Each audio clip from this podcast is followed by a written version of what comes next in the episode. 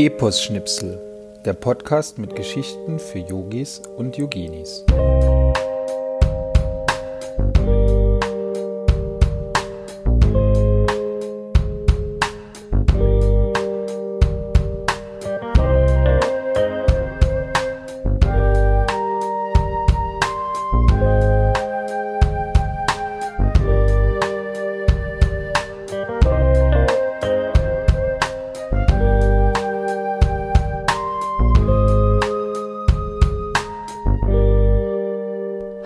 Herzlich willkommen zu Epos Schnipsel, dem Podcast mit mythischen Geschichten für Yogis und Yoginis. Mein Name ist Anja, Epos Schnipsel ist mein Podcast und ich lade dich heute ein, der letzten mythischen Geschichte vor der Jahreswende zu lauschen. Das Jahresende markiert ja für viele Menschen einen besonderen Moment im Leben, symbolisiert es doch eine Chance, Unglück, Leid oder Ungewolltes hinter sich zu lassen und mit dem Beginn eines neuen Jahres eine neue, vielleicht bessere Zeitrechnung zu beginnen. Ich persönlich sehe das etwas anders und das habe ich in einem Artikel auf meiner Webseite anjayoga.com mit der Überschrift Meine Gedanken zum neuen Jahr erklärt. Ich packe euch den Link dazu in die Episodenbeschreibung.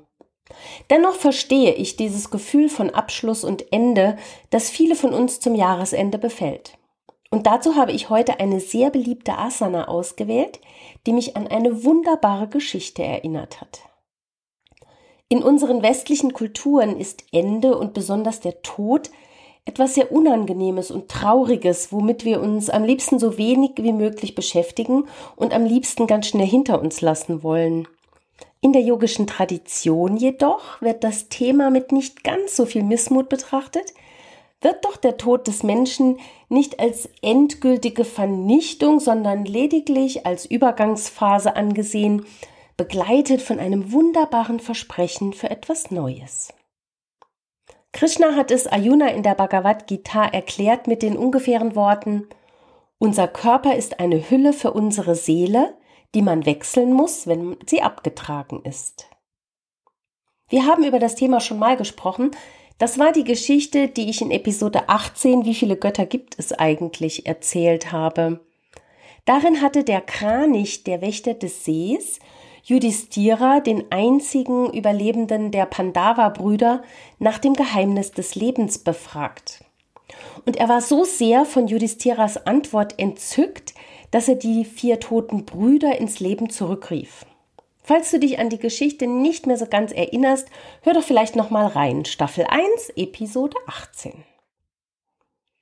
Das Verhalten der jungen, voll im Saft stehenden Pandava-Brüder damals am See ist ein gutes Beispiel dafür, wie wir Menschen selten oder am liebsten nie über unseren eigenen Tod nachdenken wollen oder diesen wahrhaben wollen und vor allem dann, wenn wir nicht alt und krank sind.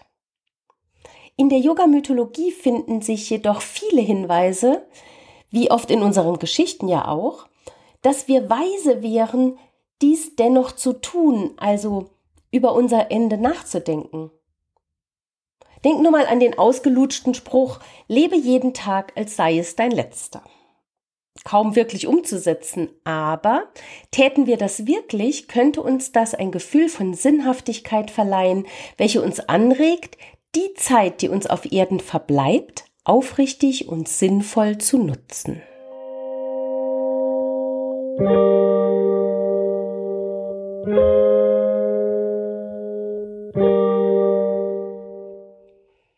Es lebte einmal ein König namens Parikshit. Er war ein weiser und gerechter Herrscher und kümmerte sich gut um seine Untergebenen. Eines Tages ritt der König auf die Jagd und durch den Wald. Es war ein heißer Sommertag und der König wurde durstig. So hielt er an der Einsiedelei des weisen Shamikarishi an und bat den Yogi um etwas Wasser. Dieser war jedoch gerade im Zustand tiefster Meditation und bemerkte den König einfach nicht. Auch als der König den Yogi mehrfach ansprach, dieser reagierte nicht. Da wurde der König zornig hob eine herumliegende tote Schlange auf und warf sie dem Meditierenden an den Hals. Genau in diesem Augenblick erschien der Sohn des Yogi. Er war entsetzt, als er sah, was Parikshit getan hatte. Hatte sein Vater ihn doch gelehrt, dass die Schlange zwar das Symbol von Natur und kosmischer Macht war, aber auch für Chaos. Für ihn hatte der König seinen Vater schwer beleidigt, und das fand er unverzeihlich. So schrie er den König an Ich verfluche dich und prophezeite In sieben Tagen wirst du an einem Schlangenbiss versterben. Als Shamika Rishi aus seiner Meditation erwachte, erfuhr er von den Begebnissen und erschrak. Er schimpfte seinen Sohn aus. Wie konntest du nur unserem gerechten König so gemein gegenüber sein? Es war doch nur eine Kleinigkeit und nicht böse gemeint. Schließlich ist die Schlange heilig, und der König hat sie ja nicht selbst getötet, was in der Tat ein Frevel gewesen wäre. Der Sohn wurde zunehmend kleinlaut und verstand, dass er überreagiert hatte. Aber eine Verwünschung einmal ausgesprochen kann nicht zurückgenommen werden. Und auch der weise Yogi konnte nun nichts mehr tun. König Parishit jedoch nahm sein Schicksal würdevoll an. Er akzeptierte die Verwünschung mit einer kleinen Verbeugung und ritt davon. Er kehrte nach Hause zurück. Er übergab seinen Thron dem ältesten Sohn, verschenkte alle seine Wertsachen an Bedürftige und verabschiedete sich von seinen Lieben. Dann begab er sich an die Ufer von Mutter Ganges, wo sich eine Gruppe von Weisen versammelt hatte, die gemeinsam meditieren wollten und über spirituelle Themen sprechen wollten. Der König gesellte sich zu der Gruppe und bat die Männer und Frauen, ihn die Wissenschaft des Yoga zu lehren. In diesem Augenblick kam ein weiterer Weiser an. Es war der 16-jährige Sukadeva. Er war der Sohn des Vyasa, der die vedischen Schriften zusammengeschrieben hatte. Der Sohn Sukadeva war gelehrt und belesen und völlig selbstverwirklicht. Alle anderen Weisen zollten ihm ehrfürchtig Respekt. So bat König Parikshit den jungen Sukadeva, ihn zu unterrichten. Während der nächsten sieben Tage lehrte Sukadeva den König alles über Yoga. Und während dieses Unterrichts war es mucksmäuschenstill um die beiden herum, da alle Umherstehenden gebannt lauschten. Und wenn Sukadeva den König fragte, ob dieser eine Pause zum Essen oder Trinken benötige, antwortete dieser Das göttliche Wissen, das du mit mir teilst, weiser Sukadeva, ist mir Nahrung und Trank genug.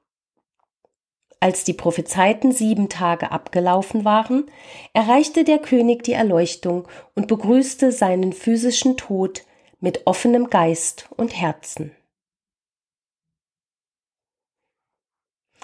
Ja, wie Yudhishthira uns ja schon in der Geschichte von der Wächter am See, also eben jene erwähnte Geschichte in Episode 18 verdeutlicht hat, es ist nur Illusion oder Maya, dass wir uns mit unserer Sterblichkeit nicht auseinandersetzen wollen. Es ist eine Illusion, dass wir uns für unverwundbar und unsterblich halten. Dabei haben wir doch keinerlei Versicherung, dass wir jeweils den nächsten Sonnenaufgang erleben werden. Also ich will natürlich keine Panik verbreiten, aber es ist doch sehr real, dass unser Leben von einer Sekunde zur nächsten vorbei sein kann.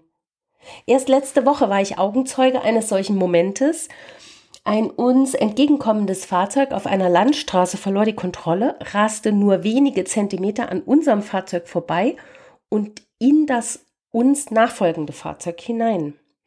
Die beiden Wagen überschlugen sich, Frackteile flogen durch die Gegend und es war grauenvoll. Aber wie durch ein Wunder stiegen alle Insassen der beiden Wracks scheinbar unverletzt aus ihren Fahrzeugen. Überleg nur, wie ganz anders diese Situation hätte enden können. Aber mal ganz unabhängig davon, woran man stirbt, der Tod ist der ultimative Weckruf. Wir müssen alles hinter uns lassen und diese Welt so nackt verlassen, wie wir hineingeboren wurden. Wenn wir uns also dem Gedanken Tod in yogischer Weise widmen könnten, dann macht uns das nicht zu Grandlern oder Schwarzsehern, sondern erlaubt uns stattdessen, jeden Augenblick in Freiheit und Freude zu verbringen. König Parikshit hatte zwar das Wissen, an welchem Tag genau er sterben würde, aber er traf dennoch eine erstaunliche Entscheidung.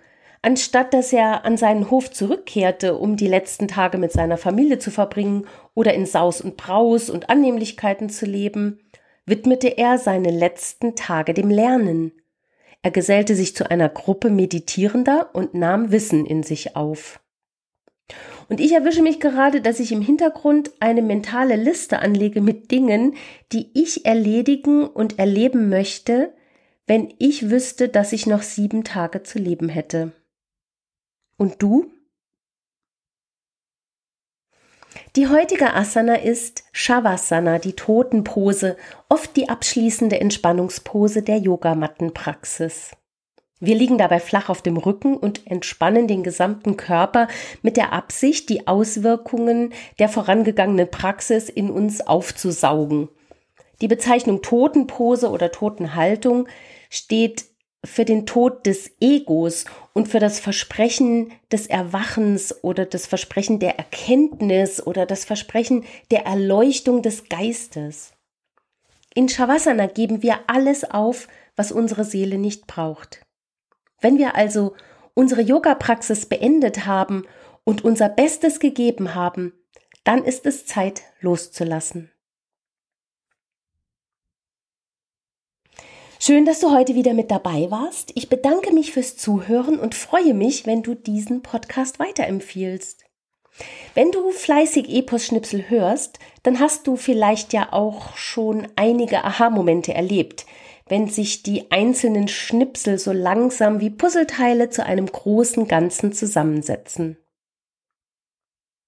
Vielleicht hilft dir in diesem Zusammenhang die Erinnerung an eine Episode in Staffel 1, wo wir viel über Schlangen im Hinduismus gelernt haben.